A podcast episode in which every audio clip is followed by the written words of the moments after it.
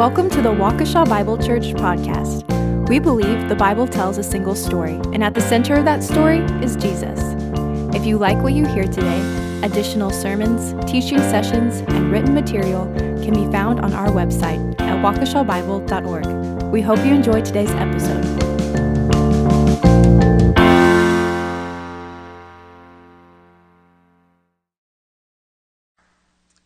Our scripture reading for today is Revelation chapters 15 and 16. Then I saw another sign in heaven, great and amazing, seven angels with seven plagues, which are the last, for with them the wrath of God is finished. And I saw what appeared to be a sea of glass mingled with fire, and also those who had conquered the beast and its image and the number of its name, standing beside the sea of glass, with harps of God in their hands. And they sang the song of Moses, the servant of God, and the song of the Lamb, saying, Great and amazing are your deeds, O Lord God Almighty. Just and true are your ways, O King of the nations. Who will not fear, O Lord, and glorify your name? For you alone are holy. All nations will come and worship you, for your righteous acts have been revealed. After this I looked, and the sanctuary of the tent of witness in heaven was opened, and out of the sanctuary, came the seven angels with the seven plagues, clothed in pure bright linen with golden sashes around their chests. And one of the four living creatures gave to the seven angels seven golden bowls full of the wrath of God, who lives forever and ever. And the sanctuary was filled with smoke from the glory of God and from his power, and no one could enter the sanctuary until the seven plagues of the seven angels were finished. Then I heard a loud voice from the temple telling the seven angels, Go and pour out on the earth the seven bowls of the wrath of God. So the first angel went and poured out his bowl on the earth, and harmful and painful sores came upon the people who bore the mark of the beast and worshipped its image. The second angel poured out his bowl into the sea, and it became like the blood of a corpse, and every living thing died that was in the sea. The third angel poured out his bowl into the rivers and the springs of water, and they became blood. And I heard the angel in charge of the waters say, Just are you, O Holy One, who is and who was, for you brought these judgments. For they have shed the blood of saints and prophets, and you have given them blood to drink. It is what they deserve. And I heard the altar saying, Yes, Lord God the Almighty, true and just are your judgments. The fourth angel poured out his bowl on the sun, and it was allowed to scorch people with fire. They were scorched by the fierce heat, and they cursed the name of God who had power over the plagues. They did not repent and give him glory. The fifth angel poured out his bowl on the throne of the beast, and its kingdom was plunged into darkness. People gnawed their tongues in anguish and cursed the God of heaven for their pain and sores. They did not repent of their deeds. The sixth angel poured out his bowl on the great river Euphrates, and it was dried up, and to prepare the way for the kings from the east. And I saw coming out of the mouth of the dragon, out of the mouth of the beast, and out of the mouth of the false prophet, three unclean spirits like frogs. For they are demonic spirits, performing signs, who go abroad to the kings of the whole world to assemble them for battle on the great day of God the Almighty. Behold, I am coming like a thief. Blessed is the one who stays awake, keeping his garments on, that he may not go about naked and be exposed. And they assembled them at the place that in Hebrew is called Armageddon. The seventh angel poured out his bowl into the air, and a loud voice came out of the temple from the throne, saying, It is done. And there were flashes of lightning, rumblings, peals of thunder, and a great earthquake, such as there has never been since man was on the earth. So great was that earthquake. The great city was split into three parts, and the city of the nations fell, and God remembered Babylon the Great to make her drain the cup of the wine of the fury of his wrath. And every island fled away, and no mountains were to be found and the great hailstones, about a hundred pounds each, fell from heaven on people. And they cursed God for the plague of the hail because the plague was so severe. Amen. Good morning. Please be seated. It is good to be with you this morning. Uh, if you would, please turn in your Bibles to Revelation chapter 15. And we finally come to that chapter, uh, a chapter that is very well known um, it's a concept, that of Armageddon. And the concept of Armageddon is something, even if non believers are familiar with this, even if, if people that have never heard of the Bible, they don't, they're not all that familiar with the Bible, this concept of Armageddon is something that they'll talk about. It's something that, that they know about. This very concept of the end is something that, that captures the imagination of many, uh, believers and non believers alike. Does the Bible speak about the end of the world? Does it give us an image about what's going to happen towards the end? It does. And we hear some things about where all of this is going in terms of this narrative. But this, there might be some things that you want to know. What you really want to know is when. And the Bible does not speak to the when, but it does speak a little bit to the how.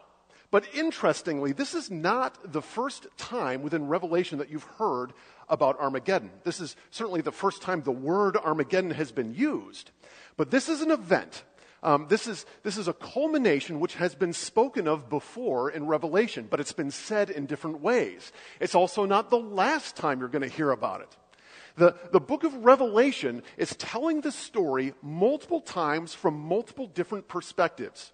What do we know about Revelation? What do we know about the literary genre that we're reading?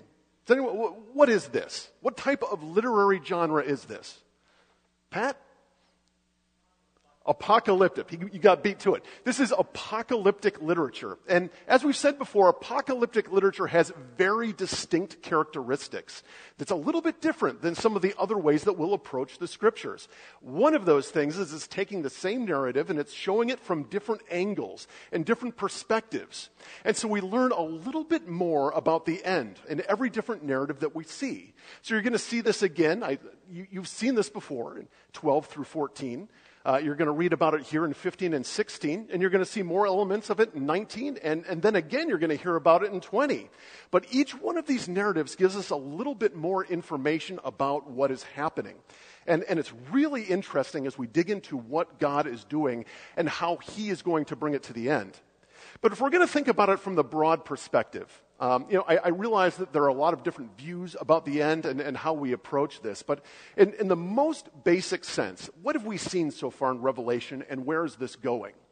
What we see is a gradual progression and a gradual increase in persecution of believers. And that occurs in multiple ways in uh, seduction, deception, and also persecution. And correspondingly, we see an increasing level of judgment that is occurring on the earth. And what we know, we don't know everything, but what we know that at some point, some point in the future, this has not happened yet, Satan will deceive the nations into conducting an all out global assault against the church, against God's people, in his attempt to wipe out the kingdom of Christ once and for all. He's going to attempt to wipe it out, and he's going to use the nations as a means of doing that. But Christ will return to bring a final and decisive judgment upon everyone and everything who has persecuted his church and blasphemed his name. That is what the end looks like. But we can fill in a little bit of the details. But there's something I don't want to get lost in the wash. There, there's a lot of really interesting stuff uh, that, that we can point out about the end. But what is this really about? This is about the wrath of God. And the subject of the wrath of God is, is oftentimes something that a lot of people would rather avoid. It's not necessarily something bright and cheery, but it's, but it's something that we can't ignore because it is a core, essential, foundational doctrine. This, this is what, one of the very elements of God, this is part of His nature. Now, I know that we would rather focus on His grace and mercy. I can understand why. Uh, his grace and His mercy are wonderful, and we glory in those things. But apart from God's wrath, God's grace and mercy are meaningless. They mean nothing. I mean, so grace and mercy from what exactly? What we receive grace and mercy from is the judgment both you and I deserve. All of us are fully deserving of God's wrath. And so, in these pictures that we see in Revelation, we see a lot of images of the wrath of God.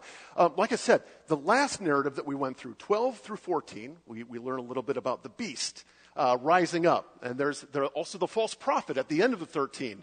And then there's the turn in chapter 14, where it's God's people on Mount Zion that are facing the beast. And, and we see the consequences, the end result of this great battle. And it is really dark. It's, it's, it's showing the, the very nature of God's wrath being poured out. If you look at Revelation 14, verse 9, he says, And another angel, a third followed them, saying with a loud voice, If anyone worships the beast and its image and receives a mark on his forehead or on his hand, he also will drink the wine of God's wrath, poured full strength into the cup of his anger. And he will be tormented with fire and sulfur in the presence of the holy angels and in the presence of the Lamb and the smoke of their torment goes up forever and ever. They have no rest, day or night, these worshippers of the beast and its image, and whoever receives the mark of its name. Now, that is very heavy and that is very dark, but what we also realize is it's saying that those who have the mark of the beast, but the realization is is that there are only two types of people in the world. The mark of the beast isn't someone that just bows the knee to Satan or bows the knee to the government. The mark of the beast is anyone and anything that has not found faith in Christ. There are only two types of people those who are sealed by the Spirit and those who are marked by the beast. And all of us, every single one of us, are deserving of the judgment and wrath that we read about here in chapter 14, that we're going to read about in chapter 16, and that we read about in 19 and 20. All of us deserve it. The question is, who paid that wrath? If you have the seal of the Spirit, it is Jesus who has taken on that wrath. But that does not mean that the wrath is gone. Christ has taken it on. But for those who have not taken on Christ, God's wrath is upon them. We're going to read that creation alone is enough for people to know that they have sinned against God. But for those that have heard the gospel, they have heard that Jesus is willing to take on the wrath of God for them, and then they say no, they walk away from that, the full weight of the infinite wrath of God is upon them. The wrath of God that Jesus would have taken on for them will now be borne by them, by all who say no to Jesus. That is very serious. And the wrath of God cannot be ignored because the wrath of God is real. And the wrath of God is being stored up. Right now, we are living in an age of grace and mercy. The fact that we allow, are allowed to breathe and allowed to live on this earth is a very act of grace and mercy of God towards this earth, hoping that all will come to Him. But there is coming a day, and this is what we're going to read about. There is coming a day when the wrath of God that is being stored up will be poured out on earth. We don't know when that is going to happen. It could be today, it could be tomorrow, it could be outside of our lifetimes. We don't know. But the wrath of God is being stored up and is being will be poured out on the earth and upon all sinners. The only way to survive that is faith in Christ. It's faith in Christ. That is the only way to avoid the wrath that is coming. But the wrath is real. And a lot of people don't understand the concept. They, they, they think that somehow wrath is beneath God as, as an emotion. And, and that's because they don't really understand what wrath is. Wrath is not some, uh, un, uh, some irrational emotion or God just having a, a cosmic fit.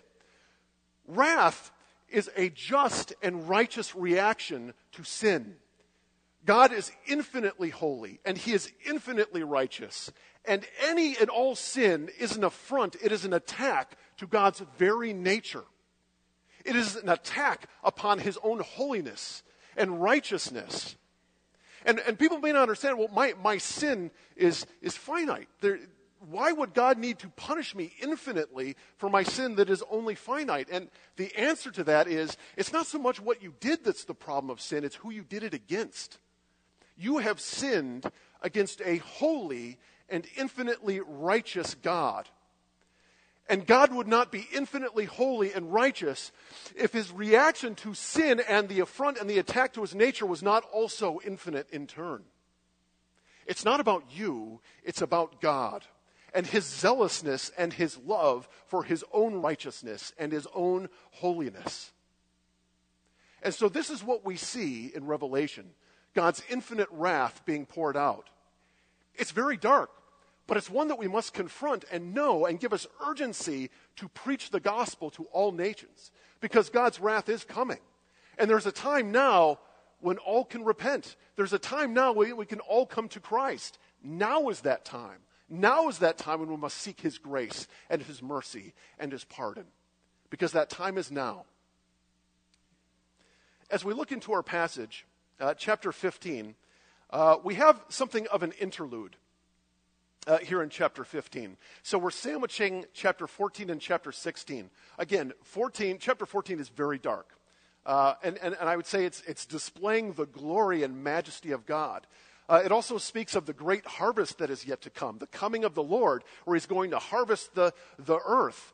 And, and the sinners are going to be placed in the winepress of God's wrath and they are going to be crushed. It, there's these symbolic images, these pictures that are intended you to, to give this imagination, to give you this picture of what God's wrath is going to be like.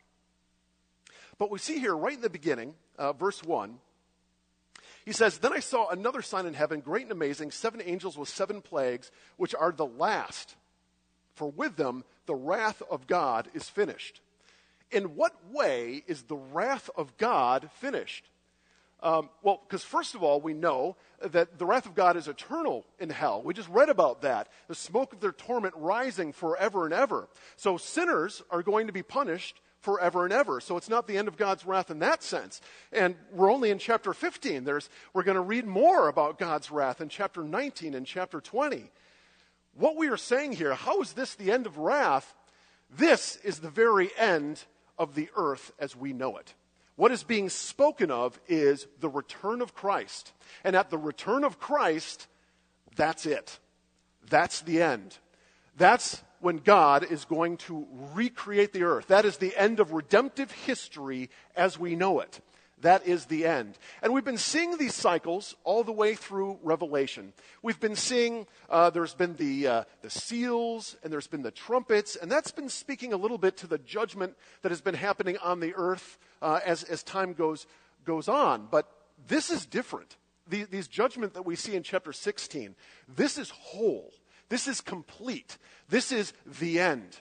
Whereas only parts of creation were affected in the prior judgments, this is all of creation. All of creation is going to be judged. God is going to recreate everything. God is going to create a new heavens and a new earth. But before he does that, he's going to destroy. He's going to decreate. He is going to empty the earth and all of creation of all sin. For in the new heavens and the new earth, there can be no sin. There can be no evil. And he's going to rid all of creation of that in all of this process. But he gives comfort. All of a sudden, so he introduces uh, the plagues, and then he transitions into uh, the Song of Moses. And this is kind of interesting. It's a little bit of an interlude here. And what's intended here, what we're supposed to picture, what we're supposed to think of, is the plagues of Egypt. He's saying, Remember that? Remember the plagues of Egypt? Remember what I did in Egypt? It's going to be like that. And he's doing this in a way to demonstrate the judgment that is going to come, but he's also reminding his people that they will be protected in all of this. Remember what happened in the plagues? The Egyptians were affected, but not God's people. God's people were, were safe. They, they were protected by God. The same thing is going to happen here. Second, the other thing that wants to be pointed out is this is another exodus of God's people. He is going to take his people, you and me, all who are found by faith in Christ, and he's going to shepherd us into the new heavens and the new earth. It is a new exodus, and it is Christ that is going to deliver us. And so these are the things that, that are intended to be painted, that are intended to be pointed out. And I just think it's a great and glorious statement about the power of God. And to remind us, you, me, and the entire earth, that all of this is in charge by God. God is in charge of all of this. He is sovereign over all of these plagues. He's sovereign over all of these judgments. And He is in control of what is about to happen next. Regardless of how chaotic it looks, regardless of how it appears that evil is going to overcome God's people, remember, God is in control. So we have this introduction of what's about to happen. We have these angels that are flying out with the wrath of God that has been stored up, that is about to be poured out. And, and nobody is allowed to be inside the temple. There's the imagery here that the, that the uh, new heavens are started to be recreated, the, the new temple uh, of God's people that is being formed. And, but nobody is allowed in it until this process is over, until sin is wiped out, until all that is unholy will be cleaned. And so we lead up to uh, chapter 16 uh, this, this, entire process. And we're going to take a little bit of time here to look at these bowls of God's wrath. Now, a few interesting things that, that we want to point out. We've already pointed out some. Number one, what you're going to want to remember is uh, the plagues of Egypt. This is very intentionally lining up exactly with the plagues of Egypt so that you can remember as a word picture what this is like. Uh, second of all, unlike the seals and the trumpets, what we are seeing here is complete. It's whole. It's not, it's not like a third.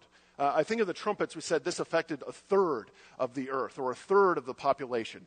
This is speaking to everything, everything that that, that is about to be wiped out.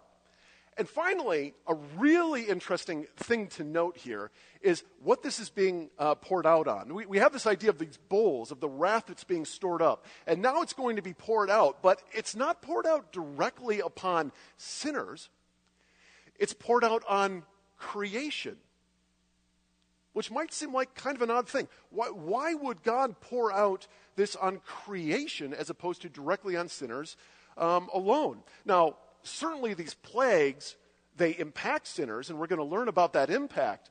But, but it's being poured out on creation. And, and why would that be? Turn with me, if you will, to Romans chapter 1, verse 18 what we are seeing here is God taking ownership of what is His, this very gift of creation that has been given to you, me, and all of life, even to sinners, and that which has been turned around, that which has been worshiped instead of God, is going to be turned against them. The very thing that was supposed to point sinners towards Christ has been used by sinners to try to explain God away. And so he says, okay, you're going to take my creation. You're going to take that which I have given to you as a gift, that which was to point you towards me. I'm going to turn it against you. So if you're in Romans 1, verse 18, uh, Paul speaks to this issue. He says, For the wrath of God is revealed from heaven against all ungodliness and unrighteousness of men, who by their unrighteousness suppress the truth. For what can be known about God is plain to them, because God has shown it to them. For his invisible attributes, namely his eternal power and divine nature, have been clearly perceived ever since the creation of the world and the things that have been made, so they are without excuse. For although they knew God, they did not honor him as God or give thanks to him, but they became futile in their thinking, and their foolish hearts were darkened. Claiming to be wise, they became fools and exchanged the glory of the immortal God for images resembling mortal man and birds and animals and creepy things. This very creation that was to point man towards God, that was to give God worship, man then worshiped creation. They made creation its God. They made creation its provider, not even giving acknowledgement to God.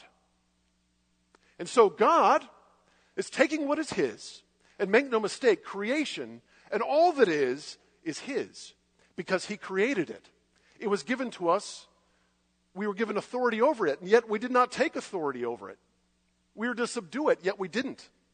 We have failed in our mission that was given to us. And all of this is an act of sin. And so now, all those who are not found in Christ are going to have creation turned against them they will know who is God. And it is not creation. Creation is not God. So now all of this wrath that has been stored up from the beginning of creation until now, God being patient and kind, waiting for all to come to him, will now be poured out upon the earth. So the first angel went and poured out his bowl on the earth. And harmful and painful sores came upon the people who bore the mark of the beast and worshiped his image. Now, how could this be? If it's being poured out on the earth, how is it that that comes about making sores uh, and, and, and, and, and painful things and diseases? Well, it, it, it could be many things. Uh, there, there could be many things going on. It could be a plague. Um, one thing that I, that I think is very likely, though, is what God is doing is attacking the food supply. How does that which is in the earth get into us? Food. That which God has given us for our own supply is now being taken away from us. The food makes us sick, it diseases us, it's turned against us. So now our food supply is gone. So all the vegetables, all the plants, all the animals, we can't eat them anymore. Now what do we do? Well, we'll go to the oceans. There's, there's fish there, right? Uh, we, we, can, we can eat pretty well eating some seafood. Boom, second born, gone. The oceans attacked. God says, okay, you're still not going to come to me. I'm going to take out the oceans. He's going to pour out his wrath onto the sea. Okay, no more food from the earth, no more food from the sea. Well, at least we still got drinking water. Uh, we, can, we, can, we can survive a little bit while, and then on, to drink some water, boom. I'm going to take away the water. I'm going to take away the rivers and the streams and the wells. I'm going to turn them to blood. I'm going to take that away from you. Now, what are you going to do? You can't eat. You can't go to the ocean. You can't drink any water. It's all gone. What I find really interesting here in that third, the angel that's in charge of this plague upon the waters, he cries out. He says, Just are you, O Holy One, who is and who was, for you brought these judgments. Do you notice anything missing there, by the way? Who is to come. Just are you, O Holy One, who is and who was. Normally, when you hear this admonition, we've heard this many, many times in Revelation where the angels are giving praise to God, glory to God, who was and is and is to come. Why is he no longer is to come? Who was, who is? Because he's came. There no longer is the come. The is to come is came. Jesus is here. He's being announced. The return of Christ is here, and he is coming in judgment. This is the end. This is the end that is coming. Jesus is here, and we're going to hear from him again.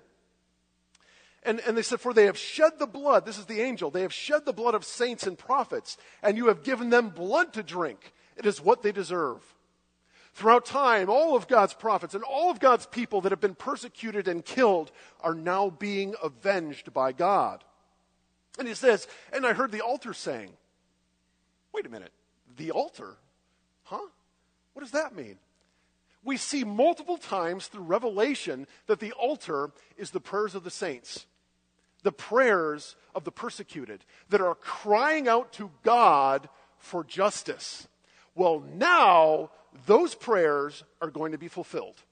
All of the prayers throughout time by God's people that have been crying out for justice, for, for crying out for God's mercy upon the sinning earth to end, is now going to be answered. And there's a sense in which the prayers that are prayed have been stored up as well. And these too are going to be poured out upon sinners. And the prayers of the saints, yes, Lord God the Almighty, true and just are your judgments. And we cry out as well to the glory of God that He is true and His judgments are correct, for He is holy. Yet another thing Still, they do not cry out to God. The fourth bowl, the fourth angel, poured out his bowl on the sun and it was allowed to scorch people with fire. No food to eat, no water to drink. And now, that sun that you worshiped at one point, I'm going to burn you with it. I'm going to cook you alive. And there's going to be no shelter from it. The sun is going to take you out. You would think, at this point, at this cycle of the judgment, the entirety of it, the severity of the judgment that is taking place, you would think, okay, listen, us sinners, we're done for. Okay? There's nothing to eat, there's nothing to drink, we're being scorched alive by the sun. Um, maybe, maybe grandma was right and I should reach out to God and cry out for mercy. You would think that that would make sense. That, that's where people would be at this point to cry out to God, We get it, we get it, we're sorry. And if they would, they could still be forgiven at this point. God would still be merciful. But do they cry out in mercy? No. No, they don't. Their hearts are only hardened by this judgment. And, and we see this actually throughout Scripture. Um, the judgment of God is very real, but it's not the judgment of God that brings people to God. It is not God's wrath that, that turned that to them. Uh, Pharaoh, when the wrath of God was being poured out in Egypt, his heart was hardened. He didn't turn to God because of that, he was hardened. And, and we see this also. Um, turn with me, if you will, uh, to uh, Romans 2. Uh, Romans 2, uh, verse 3. And this is just after Romans 1 when Paul is talking about the wickedness of earth. Starting in verse 3, he says, Do you suppose, O man, you who judge those who practice such things and yet you do them yourself, that you will escape the judgment of God? Or do you presume on the riches of his kindness and forbearance and patience, not knowing that God's kindness is meant to lead you to repentance? But because of your hard and impenitent heart, you are storing up wrath for yourself on the day of wrath when God's righteous judgment will be revealed. Again, right now, we are living in a time of patience. God is not pouring out his wrath yet, but there is a time when that will be poured out. But he's withholding his judgments for now. He's holding back his wrath, hoping that all will come to Christ. For it is his, his uh, kindness and his forbearance. It's the gospel message that brings people to Christ. But that gospel message includes the message that God's wrath is real and God's wrath will be upon us. Come to Christ now. But once that wrath is upon it, that does not change people's hearts. That only hardens people's hearts. That does not mean that the wrath isn't coming. The wrath is coming. But people's hearts are being hardened through all of this. And despite all the judgments that's being poured out upon sinners, their hearts are gone. Their hearts are hardened and they're, they're not turning. They did not repent, and they did not give him glory, even after the sun. And then conversely, the fifth angel poured out his bowl on the throne of the beast, and its kingdom was plunged into darkness. People gnawed their tongues in anguish and cursed the God of heaven for their pain and sores. They did not repent of their deeds. So, in contrast, we have them being cooked alive by the sun, and now the throne of the beast is being thrust into darkness. Literal darkness? In this case, I don't think so. They're already being cooked by the sun. I think what's being happening here is they are being plunged into moral, spiritual, mental darkness. They didn't come to repent to God after being having everything taken away, having the sun being cooked alive. Perhaps God is saying, "Why don't you run to the government? They're the ones that have made so many promises. They said they would take care of you." Why don't you run to them? And so they run to the throne of the beast. They, want, they run to the one that gave them so many promises. And it's absolutely powerless. They are plunged into absolute spiritual darkness, mental chaos, disorganization. Throughout scriptures, uh, the, the people of God are described as the people of light as opposed to the people of darkness. Do not be people of the darkness, but be people of the light. And here we see the whole earth, the thrones and the kingdoms, and, and, and the overseers being thrown into absolute spiritual darkness, moral decay, mental decay. And, and it just, it makes sense. You know, are, are, are people going to be gnawing their, their tongues in anguish and cursing God because the light's gone out? No. They're cursing God because of madness and spiritual darkness of which the world is now being plunged into. And that leads directly into the sixth bowl, the one that everyone is very, very familiar with Armageddon. And let, us read this passage because I think it's interesting. A lot of people know about this concept, um, but you might be surprised what it says. Uh, you might be even more surprised what it doesn't say. Uh, starting verse 12 the sixth angel poured out his bowl on the great river Euphrates, and its water was dried up to prepare the way for the kings from the east. And I saw coming out of the mouth of the dragon, out of the mouth of the beast, and out of the mouth of the false prophet, three unclean spirits like frogs. For they are demonic spirits, performing signs, who go abroad to the kings of the whole world to assemble them for the battle on the great day of God Almighty. And here's the words of Jesus Behold, I am coming like a thief. Blessed is the one who stays awake, keeping his garments on, that he may not go about naked and be seen exposed. And they assembled them at the place that in Hebrew is called Armageddon. That's it. That, that, that's what the Bible says about Armageddon. This is the once and only place that, that the word Armageddon is used. This is not the only place that this concept is, is said, but that's the one time that that, that uh, word is used. Now, Armageddon. Uh, it wouldn't surprise you that that, that phrase has many potential uh, interpretations, and there is no shortage of interpretation. One of the most common ones is the thought that it is uh, Megiddo, because Megiddo sounds like Megiddo. Um, and that, that is not necessarily an unreasonable take because uh, it does sound like that. And many great battles uh, of, of, Israel's history did occur at Megiddo. Now, interestingly, Megiddo is a city, it existed, but it didn't exist at the writing of this.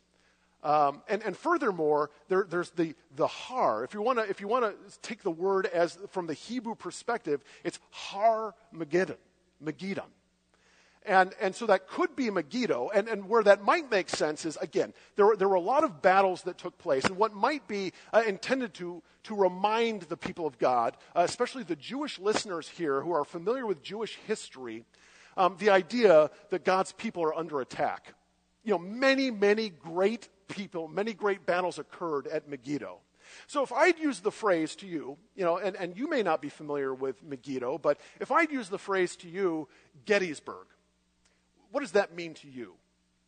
Probably means to you a, a, great and decisive bloody battle. That, that word has meaning to you. That, that's not, that doesn't mean a city in Pennsylvania to you necessarily, but what you think of is a great and decisive battle. Or the phrase D Day. What does that mean to you? You know, a, a great beginning, a, a great onslaught, uh, the beginning of something that is great and that is coming. Or if I use the term Waterloo, what does that mean to you? You know, for, for Napoleon, it was what should have been his great and glorious victory turned out to be his stunning f- defeat. So if I said to you that Armageddon was Satan's Waterloo, that this is where this should have been Satan's great victory turns out to be his crushing defeat, that word has meaning to you. And likewise, for a lot of the Jewish listeners, if they heard the term Megiddo, they say, oh, there was a, this is going to be a very uh, great battle. It'd be a turning point. So it, it could mean that. But here's the thing Har Megiddo means the mountain of Megiddo. Har Megiddon, or Har Megiddo, if, if means, means Megiddo. Um, and, and, taking this from the literalist, literalist perspective, um, if, if, if this really is about armies that are gathering, all the armies of the world would be gathering on a mountain. Um, if, if, we're taking this from a, a, literalist perspective, which is a little bit uh, problematic. Sometimes it's said, well, no, this is going to take place on the plains of Megiddo, but that's not what it said. It says the mountain, the mountain of gathering where all this is taking place. Uh, furthermore, um, there's this idea of the drying up of the waters. If we go, go to the beginning, there's the drying up of the waters and the kings of the east.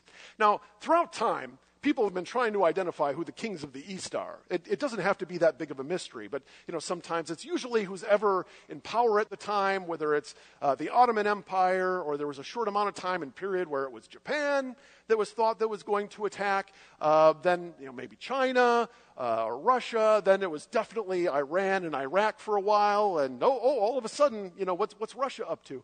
You know, and, and, and so it's looking for geopolitical. Um, rulers from the east that th- this might be, but I, I, think this is looking to the wrong thing because the kings of the east was a very common phrase that, that was being used um, by the Jews at the time. And what that meant was is that God's people are under attack.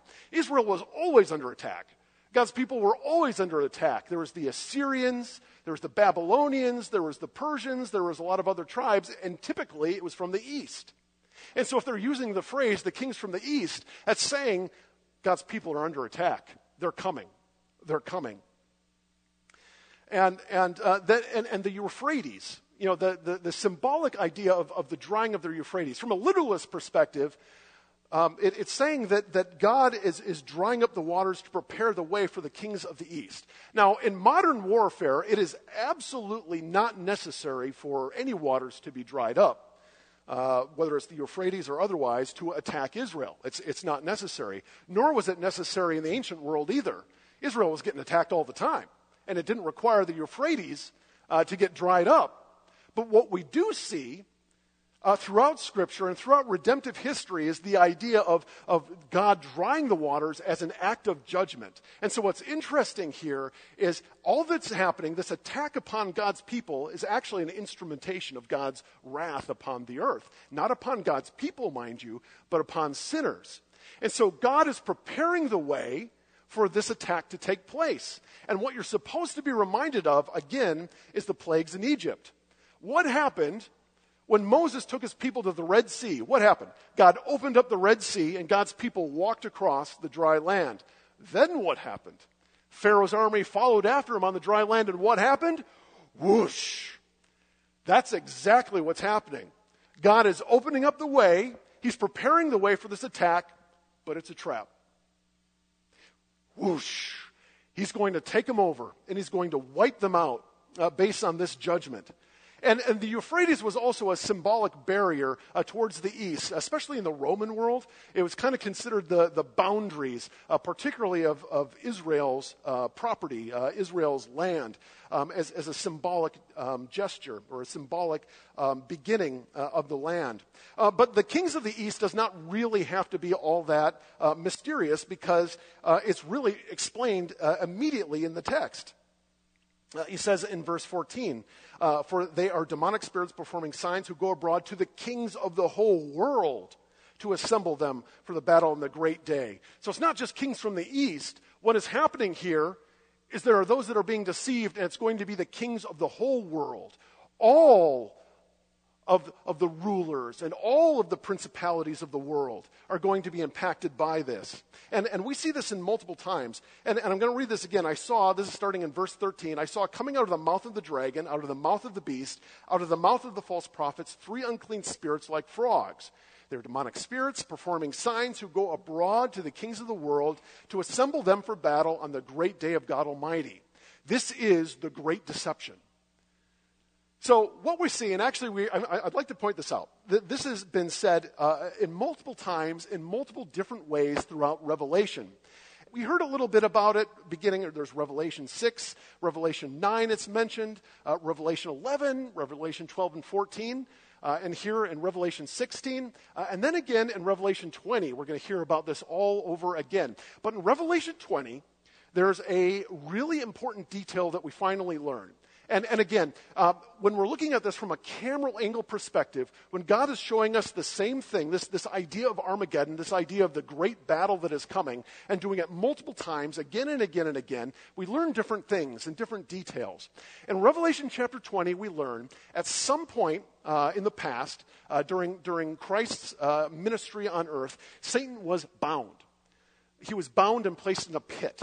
Now, that does not mean that, that Satan uh, was um, gone or that he was not around on the earth or prowling uh, the earth like a beast as he is. What it means, and it's explained immediately in Revelation chapter 20, that he had a certain amount of authority taken away from him. He was, this was done for a very specific reason that he could not deceive the nations. He was bound from the authority of being able to deceive the nations. And then we learn later on that he's going to be released. What does he do when he's released? He deceives the nation, deceives all of the nations for this very purpose of rising up against the people of God as an attack upon the church to wipe it out. So I'd like to point out a few of these narratives. Number one, we see a little image of this uh, in Revelation 11 uh, regarding the two witnesses. And so the two witnesses, uh, verse, verse 7 uh, Revelation 11, verse 7. And when they have finished their testimony, that is the two witnesses, the beast that rises from the bottomless pit will make war on them and conquer them and kill them. Okay, not a lot of detail there, but we see that he's released from the pit and that it appears that in his conquest against the church, that it may even appear that he's somewhat victorious. Uh, but there's more. Now, Revelation 13 and 14. Now, again, we just got off of reading Revelation 12 through 14. We learn in Revelation 12, we learn about the dragon. We learn about Satan and the authority that, that he is then given. But then in, in chapter 13, we learn about the beast and the false prophet. Is in, in our chapter here in 16, he's labeled the false prophet, the second beast.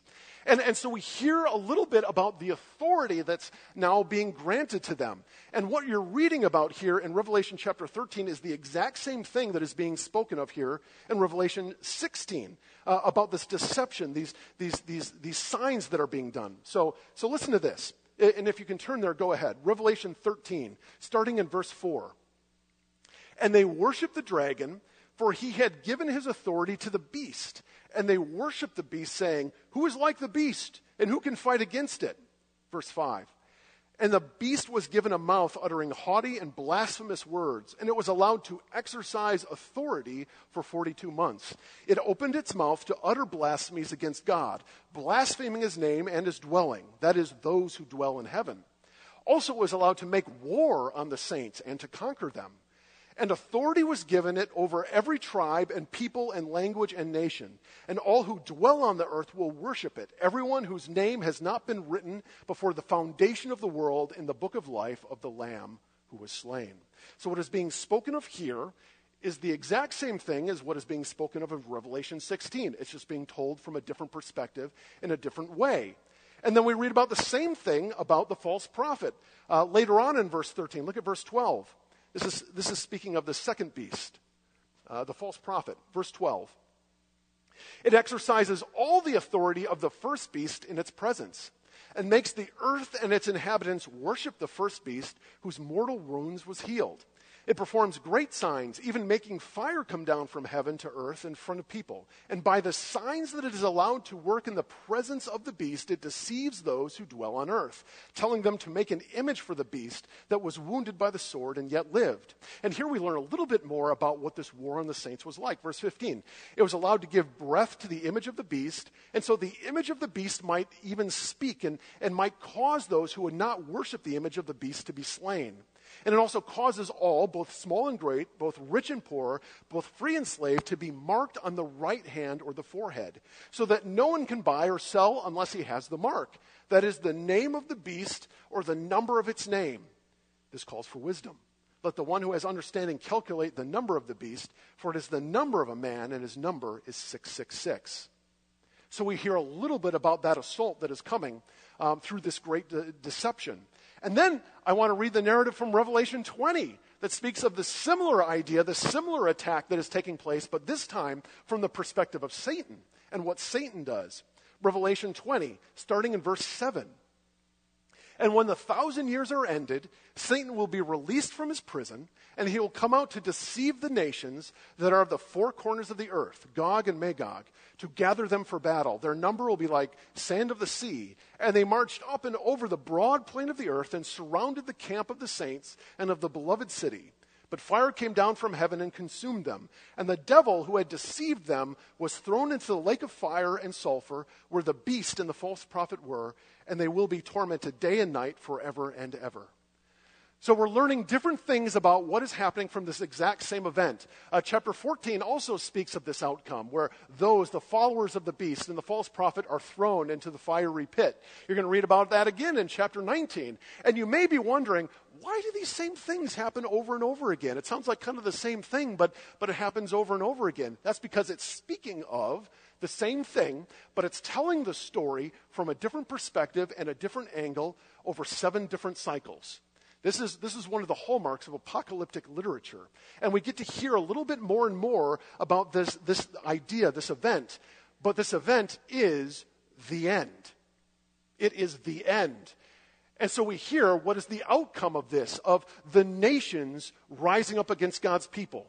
So we see that, the, that Satan is released, and, and he gives his authority to the beast and the false prophet. And what do they do?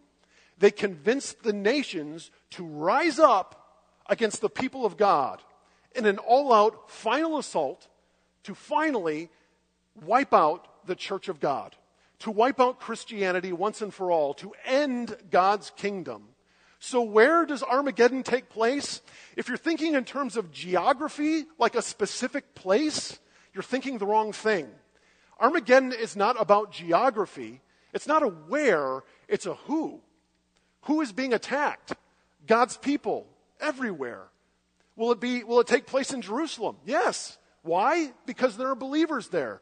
Will it take place in Africa? Yes, because there are believers there. Will it take place in Waukesha? Yes, because there are believers in Waukesha. The nations of the world, all of them, all of them, all of the governments, all of the nations will be deceived at some point, and they will rise up for all that have the seal of the Spirit on them, all who have faith in Christ. All of them. And it's coming. It's coming. I don't know when, but these judgments are rising up, and one day Satan will rise up against the church.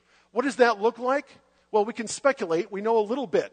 Uh, we already read in, in chapter uh, 13 um, about what the false prophet does. He makes it virtually impossible in this world to be a believer.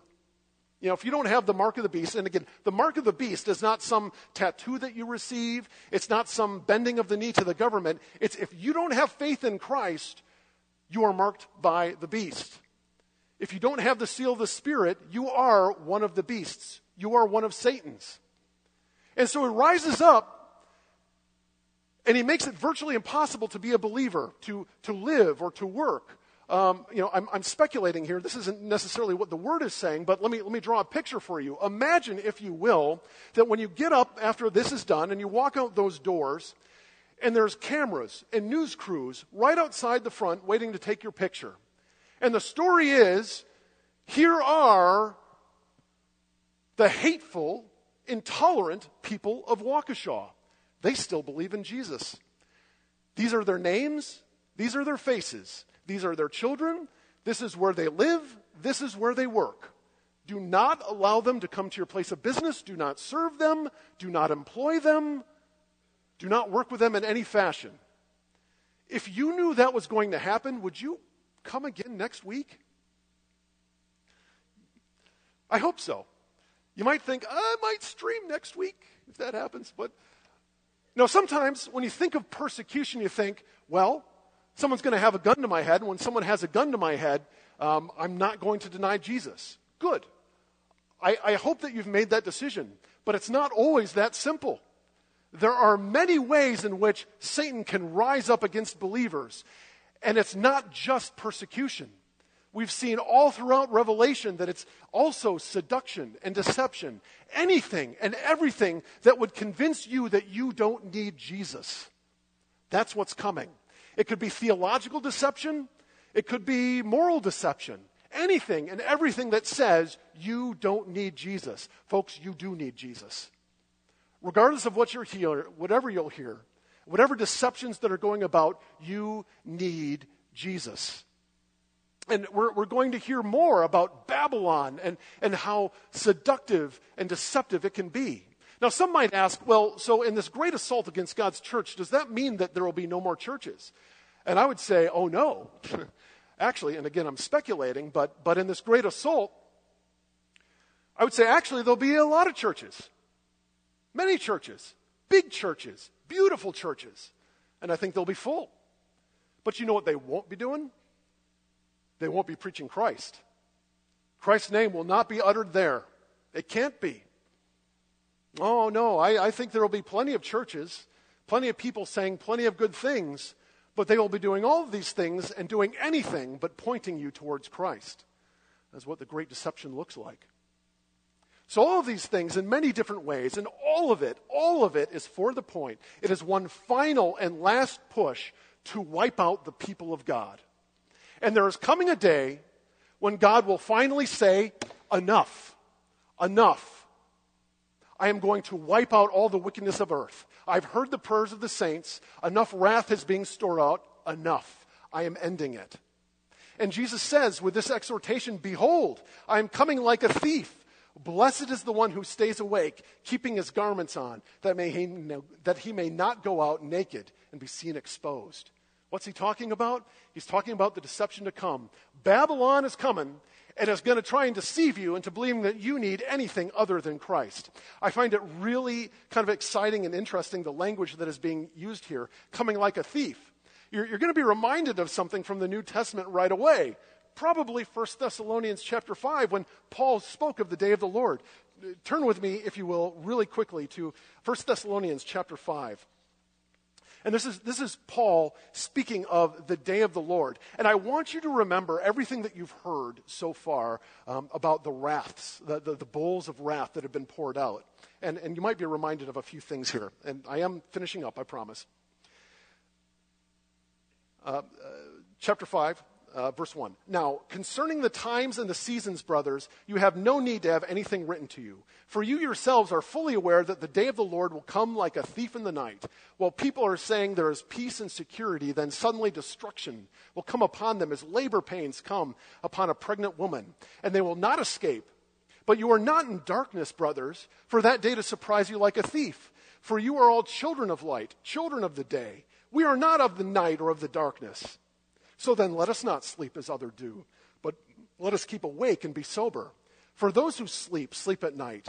And those who get drunk are drunk at night. But since we belong to the day, let us be sober, having put on the breastplate of faith and love, and a helmet of hope, the hope of salvation. For God has not destined us for wrath, but to obtain a salvation through our Lord Jesus Christ, who died for us so that whether we are awake or asleep, we might live with him. Therefore, encourage one another and build one another up, just as you are doing. What does it mean to not be naked? What does it mean to be clothed? It's to be found in Christ. Is the clothing of righteousness and salvation that only comes through faith in Christ. Stay awake, stay vigilant, keep your clothes on. Remember, this deception is coming. It's coming, and be ready. And so here we see a final gathering, the Harmageddon, the, the, the mountain of gathering where, where God's people come. And, and I think what just makes the most sense is, is we're looking at the mountain of gathering. In chapter 14, what we see is this exact same image. They're gathered on the mountain of God's people, the lamb and the 144,000. So, chapter 13, the beasts are rising against God's people, making war on them and the authority to kill them. What happens? Chapter 14, verse 1 there it is. The Lamb and his people, the 144,000, standing on Mount Zion in defiance of the beast, ready for battle. And the outcome of that battle is destruction, utter destruction. All of God's enemies are destroyed. That is the end. That's the story of Armageddon. Satan and all of his minions, all of his demons, and all who follow him are going to rise up but Christ and his angels and his people are going to destroy him on the last day. All that is evil will be purged of this world to make way for the new heavens and the new earth. That is Armageddon. That is the end. And it's a great and glorious thing. And I know it's not as exciting as the idea of all the armies of the world gathering together and, and, and to, to fight. And there may be armies that gather to try to kill Christians. But what this is, is an assault upon the church. That is what we're reading about. And finally, we're, we're, we're going we're gonna go more into it. I'm going to let Pat speak more towards the seventh seal and the destruction of Babylon. But the seventh seal speaks to the end. Babylon, which is the world and all of its systems that are opposed to Christ, are going to end. God is cosmically destroying the earth and all of the evil that exists within it. He's putting it to an end because he's going to recreate it with the new heavens and the new earth.